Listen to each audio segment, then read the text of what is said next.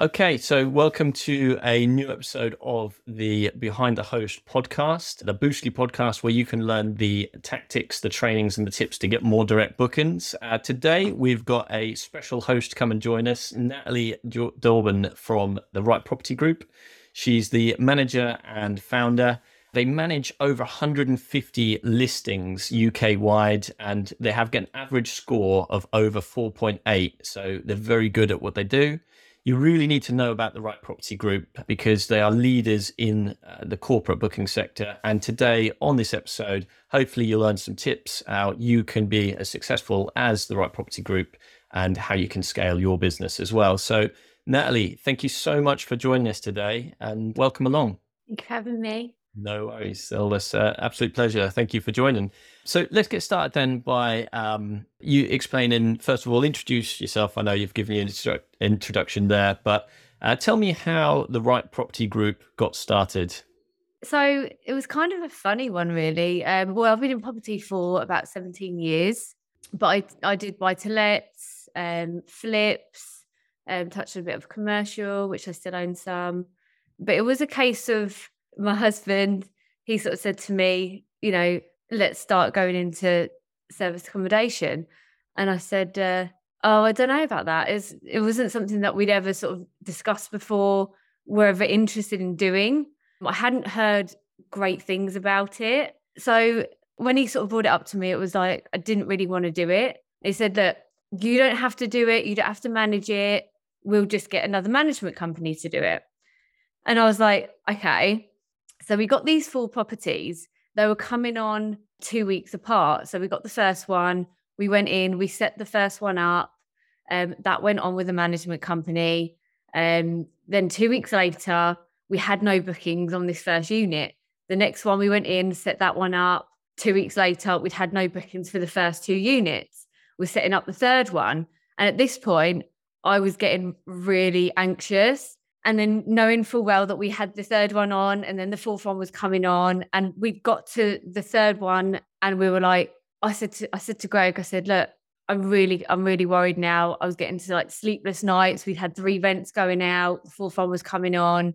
And he said to me do you know what? Like, that's it. I've had enough. I can't cope with you. You're stressing me out too much. So he went on he pulled the plug on the management company and he goes you're going to do it. You think it's so easy? You're managing them so I was like, oh God, you put them on Airbnb himself, put them on booking.com. And literally within like two days, we had the first two units booked. And I was like, oh, okay, so l- let's just do it then.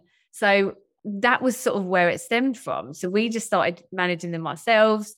They were like fully booked every week. And these units were in Bedford where we live. Uh, we were going in, checking them after the housekeeping, making sure everything was great. So that's kind of where it all stemmed from. And then in that same block, our housekeeper came to us and said, There's another girl that's got a unit there that's completely empty. It's with the same management company. And I was like, Oh, okay. And she goes, She wants to talk to you. I've told her about you guys. So she gave us her number and um, called her and she was like, I've had it for eight months. Um, I'm 10 grand down. Can you help me? And I was like, Well, I've never like I've only ever managed for other people on HMOs. I've never done it for SA. I don't know if you know if I'm going to be good enough for you, kind of thing. And she was like, "No, you're doing it yourself. You can do it for me." So I was like, "Okay, I'll try it." So I took on her unit, and this literally was March when COVID hit. So um, I took on her unit for her, and she was fully booked all through COVID. Nice. So um, so I had her unit on as well, and then we then we ventured into Northampton. So we took on at Northampton, and then we had another one of our investors who's still with us now approach us for Stevenage. So it kind of just stemmed from there, like kind of a little bit of word of word of mouth, and that's how we just started to grow. So that's how we got into it. It was it was Greg's idea. I didn't want to do it, but I had no intention of managing. Um, so it was like an accidental manager situation. But um, yeah, I love it now. That's awesome. So, starting, uh, you mentioned the area where you started was with Bedford, and you got a few units here there. So it's now been that was back. So that wasn't that long ago, was it? I mean, that's been a really yeah. awesome journey. Yeah, like two and a half, three years, yeah, three short period of time. So, in that short period of time, talk me through was there stages of growth where you went, you know, when you went from, you know, sort of your first three units that you talked about there, where you suddenly went, oh my God, we're at 20. What what was the mindset at the time as you started to grow? Because this friend of mine, she's now one of my really good friends actually, when she came to me and said, I'll manage for me, and I was a bit like, I don't know about this. And, you know, that was like my first ever management it was going from there to then when the next person approached me for management, I was like, yeah, I can do it now. And then going on from there, we, we, we grew really slowly in terms of the management side. We started taking on more rent to rents. And then we were, when we hit, I think 20 units, that was my kind of point of, oh, we're kind of a little bit legit here. Um, and then it's like you kind of get really busy and I was getting phone calls because Greg, my husband, has a really solid marketing background. He was able to do a lot on Google. We ranked really high on Google, so we were getting a lot of calls from there. But it was it was more we grew from word of mouth. Mm-hmm. So people would sort of recommend their friends and things like that, and they were calling us. So that was kind of our sort of turning point where people were calling us. And when people would call me and say, I've been recommended to use you, that kind of feeling of somebody telling somebody else that I'm good, you, you, there's nothing better than that. No, the the power of the referral network is so important, yeah. and uh, based on reputation, you know, and and having even doing this, being open and honest, and going, look, uh, even even one of the things you said, look, we we we've just started managing this. I'm not sure if we could we could do this back in 2020. And of course, you've proved you can, and uh, the reviews themselves speak for themselves. So that is that is amazing. So there'll be people listening into the podcast and on the live who you know are thinking about scaling themselves and you know uh, taking on units for management. What were some of the challenges along the way that you faced? I mean, well, we had COVID. That's a big one. that was a big one because we were so new at that point. We were really new. I think at that stage we were on about eight units and it was so fresh for us. And we were like, oh, this could be, a, a you know, a business for us. But then um, surprisingly, we really grew through COVID that we had such a huge growth spurt through that. But we thought that was going to be a huge challenge. Uh, it was in the sense of we couldn't host any leisure, but we became really, really big in the contractor world. Mm-hmm. And we gained so we we really grew in terms of the direct side. Uh, we've got a huge base for that. We got so many clients that we still have today. We we grew quite big in the um, the European side of the world. So um, that's where I think's really built our base. But one of our biggest challenges, which is constantly ongoing, I think, is the the guest side of things, the leisure side of things which all all hosts come up against, um, especially with the OTA bookings. Um, we find that you know people will book, and that was a big thing through sort of not only just COVID, but um, every summer, especially when it was they'd book it, the prices were increased and inflated so high because they couldn't go abroad and they had no choice but to do staycations. And because everything was so fully booked, people would increase their prices as a host mm-hmm. because they could. And people almost begrudged that. So they would book it and they'd be like, okay, I want it to be perfect because of the price I'm paying.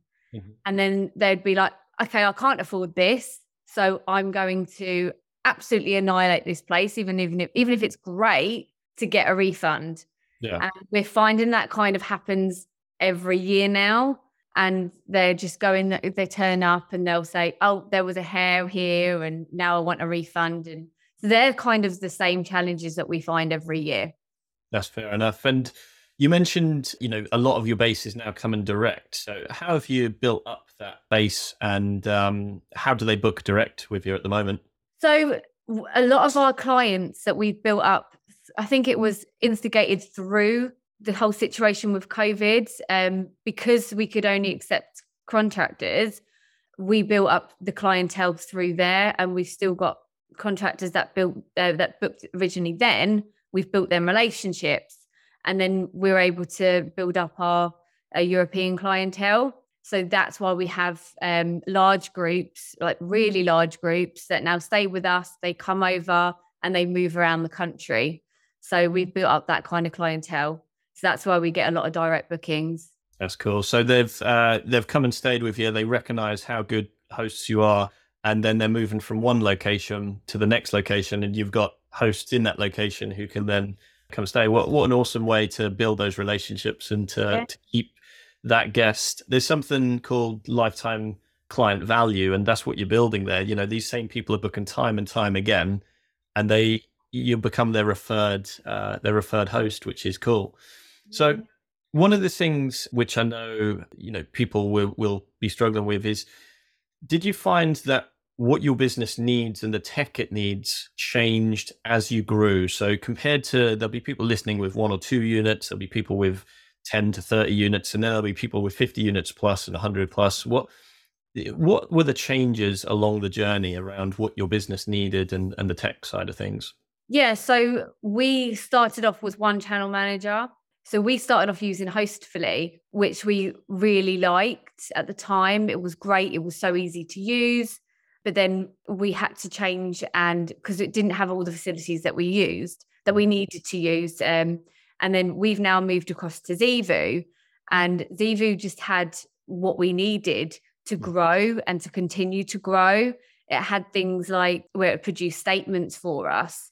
And now we're just like, it's a great platform. And Naeem's going to be sitting there going, "Thanks, Natalie, for the shout out." yeah, he will. Will be sharing this, Naeem. yeah. yeah. I want some commission for this, Naeem. Um, yeah, but uh, it, it's it's got the facilities that we needed to grow, because it it does it massively changes in terms of what you when you when you've got a few units as to what you need. Same thing like dynamic pricing. We had to then move on to to use Price Labs for that kind of tool where we could sit there and, and choose what we wanted for our nightly rates and things like that. And it's just especially when you've got so many houses and you can't sit there. So, for example, when we first had Bedford, we were able to sit there and say, what's going on next week? What's going on next month? Yep. We could do that manually. Now, when you're all over the UK, that's not something that you can keep on top of. So you need a tool that's going to be able to inflate the prices for you and know what's coming on board. Same with when I'm bringing on investors. So that's like, for example, I've got about 17 properties coming on board this month. I need to have a tool that's going to, I'll be able to log it all. So I use HubSpot for that. So it's all these kind of things like the onboarding team can keep track of what I'm putting on, then they're ready to go and set up and do all the furnishing and staging and things like that. They can just grab it from me and, and run with it.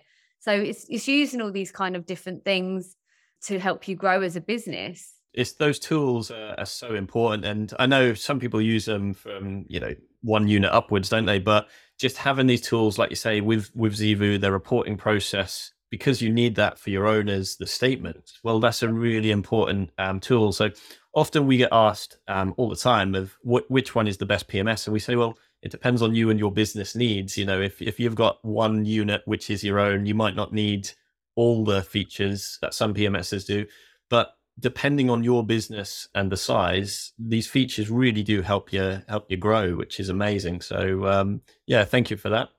And when it comes down to the you mentioned that you know at one stage you'll be able to keep track of the guests. How do you get all the information you need to guests? Is that all automated? Do you use any special softwares for that side of things? All information to guests. To guests for their stay. So, yeah. So it depends on when you say information in terms of like checking information, yeah, like that. So that's all automated through our channel manager. That's cool. That's cool. That's, um, and is there any other pieces of tech which you absolutely love and and you rely on as a business? Um, I think there's several. I think it's it's all cumulative, really. Yeah, I think it's everything together that we need. Um, is there something that we, I mean, we have our, our management meetings where we sit down and we say we need this in order for this to work. There's something missing here. That's this process isn't working, and we sort of sit sit there and we discuss what some someone's lacking or and then that way we can say, okay, I've got an idea. How can that work? There must be something for that. And then we'll sit down and we'll work through it. And then someone has that idea, or it's usually Greg. Whenever there's something techie that's missing, he knows what it is. And he'll say, Yeah, I know what that is. I've got that. I can put that in place. And he knows what system it is to make it work. So, um, and then we'll get it That's cool. make all the processes work more smoothly. Yeah, it's that combination, isn't it? Like you say, between it's... systems and people, and and just having the right mix uh, between the two. So, all of your units, um, 150 now. Is there anything they share in common? Is there certain places that you like to host? Is it the more contractor based, or is it is it for people who are listening where they're thinking, "Oh, I need a management agent"? Is it a case of you manage across the UK? Is there places that you prefer? So when we're onboarding properties, I do get questions in terms of I'm either looking or give me advice on where to take on. Yeah. I always say look for locations that is going to be not 100% of one or 100% of another in terms of leisure or contractor. Mm-hmm. And you want something that's going to be your bread and butter is always contractors. So I say look for something that you're going to be able to put contractors in, they're going to book seven days a week, or they're going to book you Monday to Friday quite solidly, say three months or six months, and then you're going to have leisure guests that are going to want to book the weekends.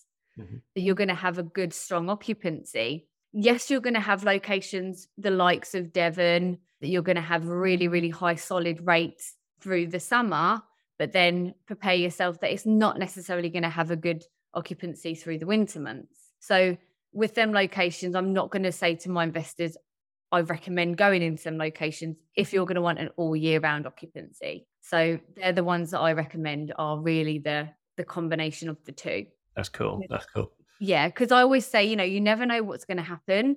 Look at COVID; nobody ever could have predicted that. Um, and if you ever get something where it's going to be key workers only again, you want to be able to have a location where they are going to want properties in. So you want your bread and butter of the contractors. And uh, sticking with the same theme for hosts or property owners who are listening to this, is there things or any tips that you'd give them about the properties, things that make you know as a as a big uh, management agent easier? Is there tips that you'd have for them, or what advice would you have if they were just getting started with, say, they've got a X buy to let property and they want you to to manage it? Yeah, so I have um, criteria uh, when taking on a property. I have separate criteria for sourcing a property and I have separate criteria for internals. The the exterior exterior is always within 15 minutes drive of the town centre, no permit parking, and um, no council estates.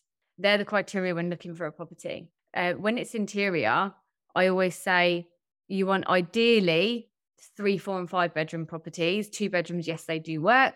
One bedrooms, 99% of the time you're competing with hotels. Mm-hmm. So um, they're the sort of the sweet spot, the three, four, and five bedroom houses. And you don't want magnolia houses because in even though they're fine when you're in there, they look fine. You know, you dress them up, they look good. But in photos, no matter what you do to them, they look dated. For whatever reason, they look dated in photos. And photos are what people look at to book your property. That's cool. And just that that interior design, we touched on the interior design. It's just so important. Even um, uh, what would you say to somebody who goes, "Well, if I'm hosting contractors, you know, does it need to be good interior design?" What would you say to those people? It really does because people have this perception of, "Oh, contractors don't care." They really care. What one thing that I always get from contractors is, "I love going to stay in a beautiful house because nine times of the time they're nicer than my house at home so it's a privilege. And if i've got to work away for long periods of time i want it to be somewhere that i really enjoy staying.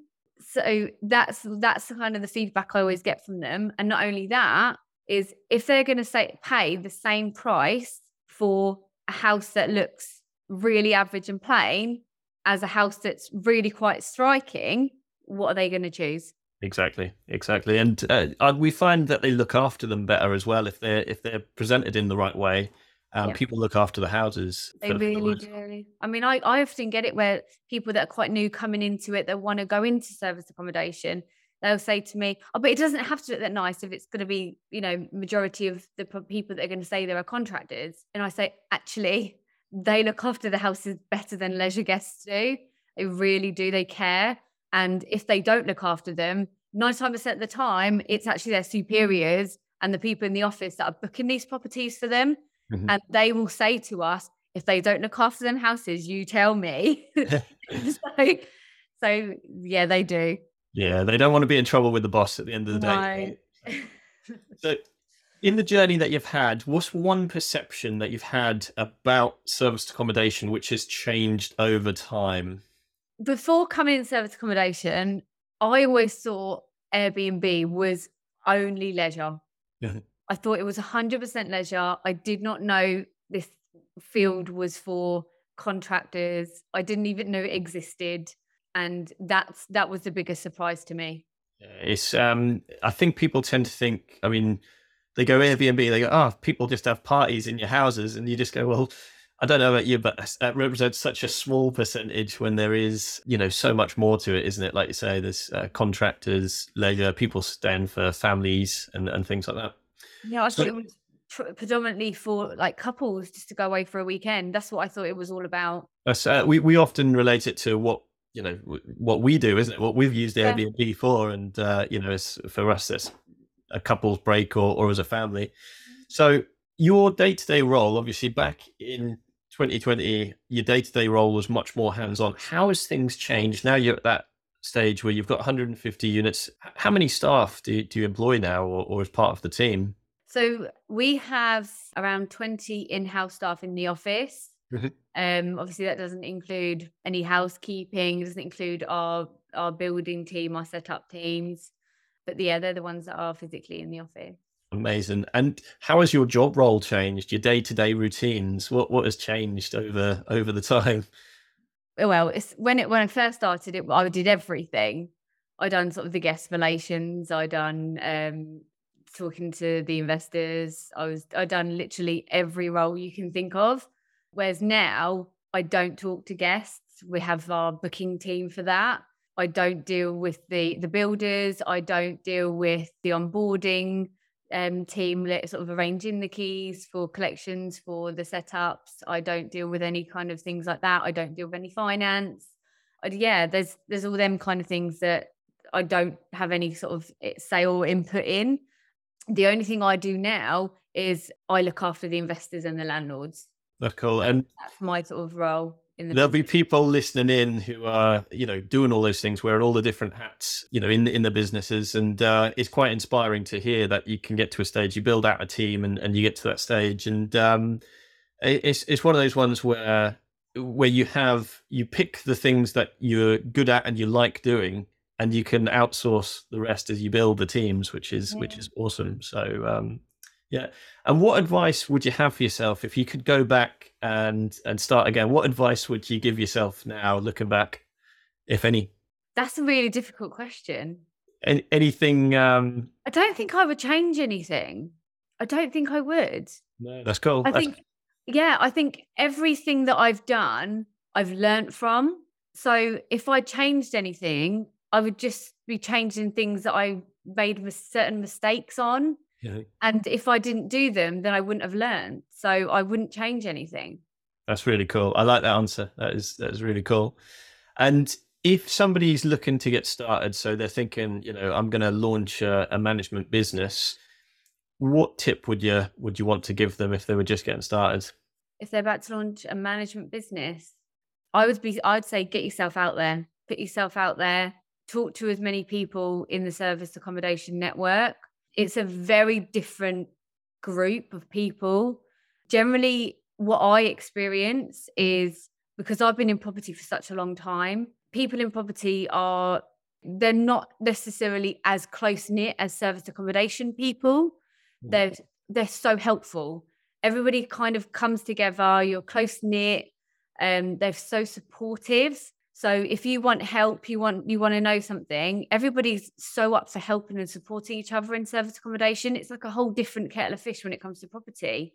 So if you're coming into it, talk to people, be on the Facebook group, ask questions. If you're just starting out, I wouldn't say get a mentor because I think that's too early. I would say go and talk to agents. I would say uh, buy a deal. Mhm. I would say deal source something, get your first unit and talk to people and learn from your first deal. Um, do that because you can't learn unless you're doing it, unless you're in the thick of it. Learn from your first property. F- Once you've got the knowledge on your first one, you're fully in it and you know you, what you're doing, then start growing. Then, when you feel ready, get yourself a mentor and then learn from their mistakes that's how you grow. I love that. What a brilliant bit of advice that is, and I'm sure there'll be people listening who who uh, can put that into practice because you know the the fact that when you've got the first one, you can really get hands on, and that's when the training really begins, isn't it? Yeah.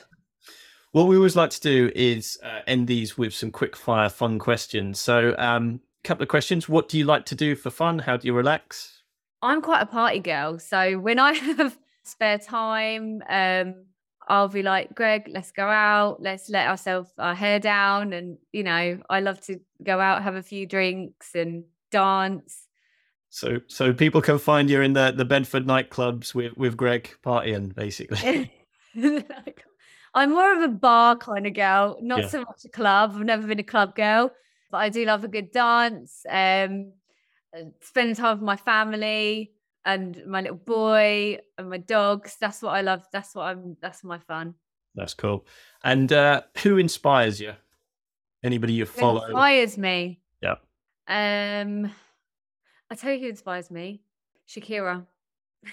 Nice. yeah, I she's she's someone. I'll tell you why. I I love how she is so giving and how much she gives back. She's always stayed completely true to who she is, and um, she her, the amount of charity work she does, I think, is incredible. It's amazing. That's amazing. And um, lastly, is there any books uh, that you'd recommend uh, people read or uh, podcasts that people follow? Yours. Oh well, of course. Bruce, Mark, Mark will be pleased you've said that. Yeah, we'll, give, we'll give you your money afterwards. but yeah, any other books or any other podcasts? Um, no, I'm not a big follower on books and podcasts. Um, I don't have time. No worries, no worries. Well, yeah, I don't. I don't have time to read books and and stuff like that. So so, if people wanted to get in touch with the Right Property Group, find out about your management services, best place to do so would be the website. Is that right? Yeah. So, uh, www.therightpropertygroup.co.uk for everybody who's listening and wants to check out uh, Natalie and the Right Property Group. I just realised we've been talking about Greg. Uh, it's worth mentioning is full name Greg Dorban for those who don't know him as well. Um, obviously, he's, he's, your partner in crime. And uh, if there's any closing comments you've got for, for people listening at all. No, not really. I'd love to. Uh, it'd be a cool way to close. What do you think the future of the serviced accommodation and holiday let business is um, here in the UK? I think there's going to be um, regulations coming in. I think it's good for people to be aware of that. They've already put it in. They've implemented it in Scotland. I think that's only a matter of time in the next two years.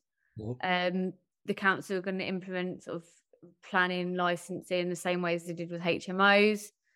Um, so I think it's a case of when you're sourcing to be aware, make sure, you know, to have build up good relationships with landlords. Um, so then when you do source a property, that you can then go to them and say, Hey, I'm going to pay for it. Be prepared for me to take it on a long term basis as opposed to most deal sourcing deals are done on a three year basis. Mm-hmm. So they're the things, they're the conversations to start having when you're looking to deal source. That's cool. Worth worth looking out for the, uh, yeah. the legislation coming in. Yeah. Well, Natalie, thank you so much for spending your time with us today. Uh, really a pleasure to have you on the podcast. I've learned a lot from the podcast. I'm sure others listening in have as well. So uh, thank you. I'm sure people are going to reach out to you at the Right Property Group. And uh, yeah, if um, you know, we look forward to seeing what the future of the Right Property Group does. So thanks again, and uh, bye for now. Thank you.